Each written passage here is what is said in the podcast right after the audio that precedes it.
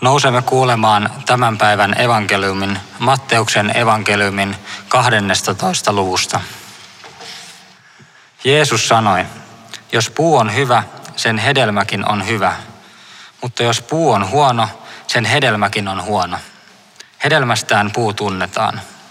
Te käärmeen sikiöt, kuinka teidän puheenne voisi olla hyvää, kun itse olette pahoja? Mitä sydän on täynnä, sitä suu puhuu. Hyvä on hyvä ihminen, tuo hyvyytensä varastosta esiin hyvää. Paha ihminen pahuutensa varastosta pahaa. Minä sanon teille, jokaisesta turhasta sanasta, jonka ihmiset lausuvat, heidän on tuomiopäivänä tehtävä tili. Sanojasi perusteella sinut julistetaan syyttömäksi ja sanojasi perusteella sinut tuomitaan syylliseksi. Tämä on pyhä evankeliumi.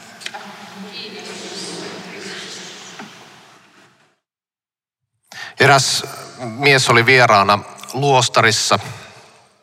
Siinä istuessaan illallisella munkit söivät ruokaa hiljaisuudessa. Aina välillä yksi keskeytti syömisen, kilisti lasia, sanoi ääneen jonkun luvun, 72. Ja kaikki munkit pienen hetken jälkeen röhähtivät nauramaan. Ja tätä jatkui. 45 ja kaikki käkätti. 11 ja taas kaikki nauroi. Kolme, joku sanoi. Ja taas porukka röhötti ja käkätti. Yksi munkki sotki nauraessaan hihansa keitossa ja jollakin tursusi vähän viiniä nenästä. Mies ihmetteli, että mitä ihmettä tässä tapahtuu ja kysyi vieressä istuvalta, että mistä on kyse. Munkki selitti, että he on asuneet tässä luostarissa niin kauan, että ne oli kertoneet jo kaikki vitsit moneen kertaan. Niinpä ne he päätti, että aina aikaa ja vaivaa säästäessään ne on antanut joka vitsille numeron nollasta sataan ja sitten vaan aina joku kertoo numeron ja kaikki miettii hetken, että miten se vitsi meni ja sitten kaikkia naurattaa. No mies päätti kokeilla. Hän kilisti lasia, nousi ylös, sanoi numeron 35. Ja aivan hiljaista. Vieressä istuva munkki yritti katsella vähän poispäin. Pari tyyppiä siinä vastapäätä hymyili silleen väkinäisesti. Mies istuutui pettyneenä alas ja kysyi sitten vieressä istuvalta, että mikä meni vikaan. Munkki tokaisi lempeästi, huokaisi, sanoi, että katsos, toiset vaan osaa kertoa vitsejä ja toiset ei. En voi olla sanomatta. Meillä kaikilla on ihan varmasti ollut elämässä semmoisia tilanteita, jossa ei voi olla sanomatta tai puuttumatta. Haluamme ohjata tai opastaa toisia, kertoa miten asiat on ja auttaa. Usein yhteisöissämme on erilaisia rooleja, varsinkin semmoisia rooleja, joissa neuvotaan ja ohjataan muita. Mutta tämä ei ole kuitenkaan helppo homma ja aika usein helposti loukkaa ja tulee väärin ymmärretyksi ylipäätään, ylipäätään niin kuin meidän ihmissuhteissa, parisuhteissa vuorovaikutuksen ongelmat on niistä kaikkein niin kuin vaikuttavimpia ja keskeisimpiä ongelmia. Ja sanotaankin, että ihmisten ongelmat usein syntyy vuorovaikutuksessa ja ne myös korjataan vuorovaikutuksessa. No myös yhteiskunnallisesti moni ihminen on todennut, että ei voi olla sanomatta. Olemme eläneet aika poikkeuksellisia aikoja jotka on koskettanut meitä kaikkia syvästi. Meillä kaikilla on ollut tarve auttaa ja ajatella, että kyllä tästä selvitään ja kyllä me jotenkin tämä asia hoidetaan, tämä tilanne, missä me elämme. Monelle on aika ollut myös aika epäoikeudenmukainen ja yhdessä tehdyt linjaukset ja jutut on vaikeuttanut elämää ja ahdistaneet. Sen lisäksi ehkä tässä tämän kevään ja kesän aikana on noussut esiin ihmisten oikeudet. Viime keväänä Yhdysvalloissa tapahtuneen George Floydin kuolema ja siitä seurannut protestoinnin aallo on nostanut esiin kysymyksen, että mihin asioihin meidän pitäisi sanoa ja puuttua. Jos me nähdään tällaista vääryyttä ja epäinhimillisyyttä, niin meidän on pakko puuttua siihen, sanoa jotain. Ja on totta, että tämä George Floyd ja monet hänen kaltaisensa heidän ei tarvitsisi olla kuolleita. On päivän selvää, että väkivalta, varsinkin rasistinen väkivalta, sen on loputtava ja asioiden on muututtava. Tarvitaan toimia, että rakenteellinen rasismi ja syrjintä voidaan kitkeä pois. Mä itse jotenkin koin henkilökohtaisesti tämmöisen kokemuksen, että kun lehdessä haastateltiin mustaihoista amerikkalaista, joka sanoi, että hän ei voi ostaa mustaa kännykkää, iPhonea, koska sitä luullaan helposti aseeksi.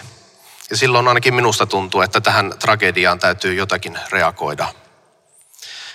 Ja traagista ja surullista on, että tähänkin asiaan syypääjä oli poliisi.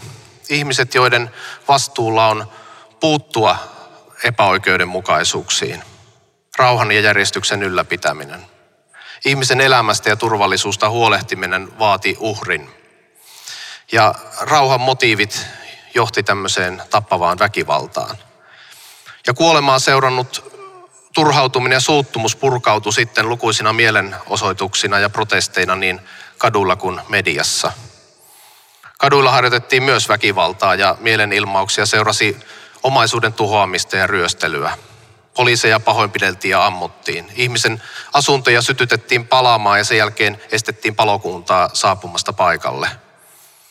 Eli rauhan motiivit, hyvää tarkoittavat motiivit kääntyy väkivallan ja hävityksen näyttämöksi. Thomas Merton, joka oli rauhanaktivisti ja munkki 1960-luvulla, pohti tätä ongelmaa, että miksi tämä rauhan ja hyvän edistäminen vie niin kuin väkivaltaa? Miksi se synnyttää väkivaltaa ja vastakkainasettelua? Ja hän ja hänen ystävänsä Martin Luther King yhdessä pohti ja korosti sitä, että vaikeneminen ja passiivisuus toisaalta myös on, on epäoikeudenmukaisuuden hiljaista hyväksymistä. Että rauhan ja, ja oikeudenmukaisuuden puolesta täytyy toimia. Kuitenkin näytti siltä, että tämmöinen toiminta sai paljon niin kuin vaikeuksia ja hävitystä aikaan. No Merton kirjoitti, nykypäivän väkivallalla on muoto, johon moni helpoiten antautuu. Aktivismi ja ylityö. Modernin elämäntavan kiire ja paineet on muoto, kenties yleisin muoto rakenteellisesta väkivallasta. Antamalla väkivallalle mahdollisuus viedä huomio pois ongelmien monimutkaisuuksista ja ristiriitaisuuksista, antautua liian monelle vaatimukselle, sitoutua liian moniin hankkeisiin – haluta auttaa kaikkia kaikessa, antaa periksi fyysiselle ja henkiselle väkivallalle.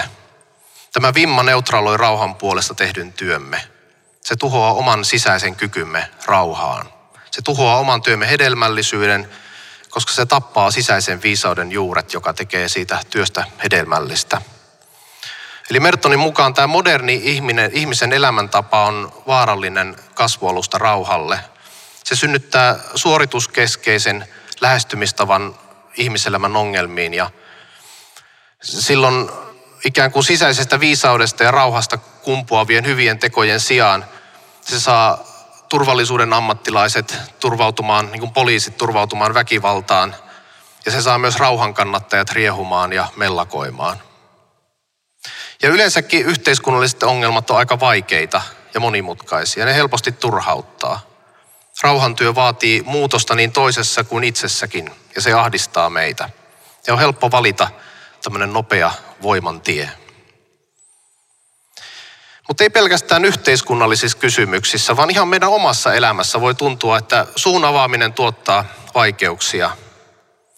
Perinteisesti kristillisyydessä onkin nähty, että puhe sinänsä on usein vahingollista hengelliselle elämälle – Tämä voi tuntua vähän hassulta, kun me ainakin luterilaisessa kirkossa ollaan totuttu puheeseen ja saarnaamiseen. Mutta kukapa ei olisi koskaan huomannut sellaisia loukkaavia puheenvuoroja tai kärsinyt juoruilusta tai ilkeistä sanoista. Siis puhuminen on vahingollista hengelliselle elämälle. Silloinkin kun puhutaan hyvistä asioista, koska sanoissa on paljon painoarvoa ja väärinymmärryksen riski on suuri. Paljosta puhumisesta varotellaan. Paljon hyvänkin puheeseen luiskahtaa joskus mukaan vahingollisia elementtejä. Se hajottaa mieltä ja se tekee hengellisen työskentelyn kykenemättömäksi. On oikeastaan kaksi ongelmaa. Ensiksi on ongelma on turha puhuminen. Nunna Kristoduli aikoinaan kirjoitti hauskasti tai hienon mielikuvan, että paljojen keskustelujen jälkeen olo on niin kuin saunalla, jonka ovi on jätetty auki. Tavallaan kaikki lämpö on karannut ihmisestä. Eli hengellisen elämän kannalta on hyvä pidättäytyä liiasta ja turhasta puheesta ja varsinkin varoittava, ettei sanoisi mitään vahingollista. Ja toiseksi meidän puheen takana on usein meidän oma ylpeytemme. Se on meidän suuri heikkoutemme. Sitä vastaan me joudutaan taisteleen päivittäin.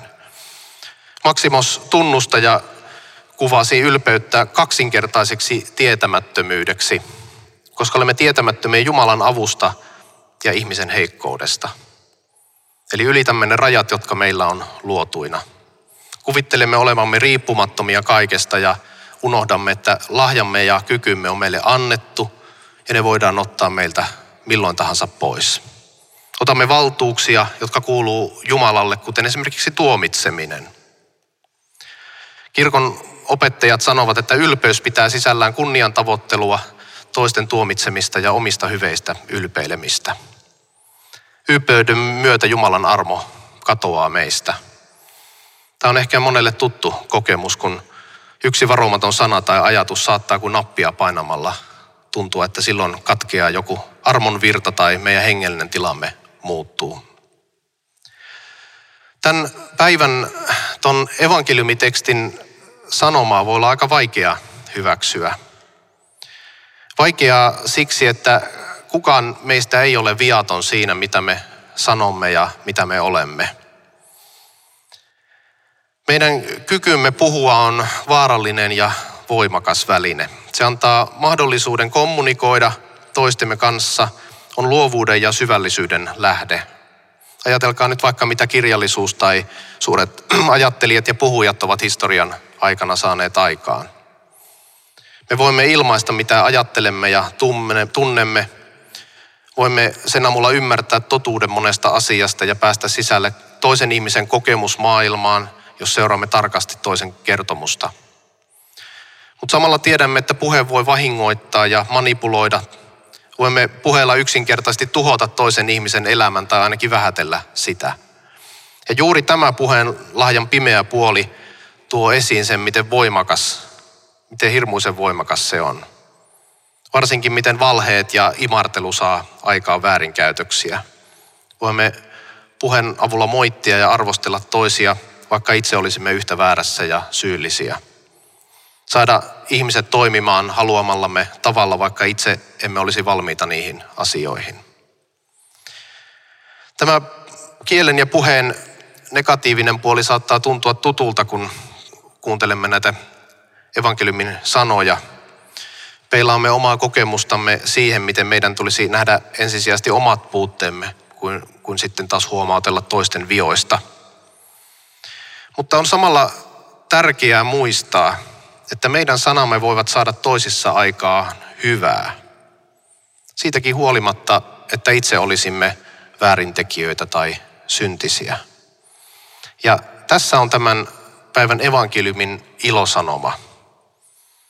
Eli puhe, vaikka se on vaarallinen, niin siihen kätkeytyy paljon hyvää, riippumatta siitä, sitä, ketä me olemme, miten huonoja ihmisiä tai elämässä, minkälaisia kokemuksia meillä on ollutkaan.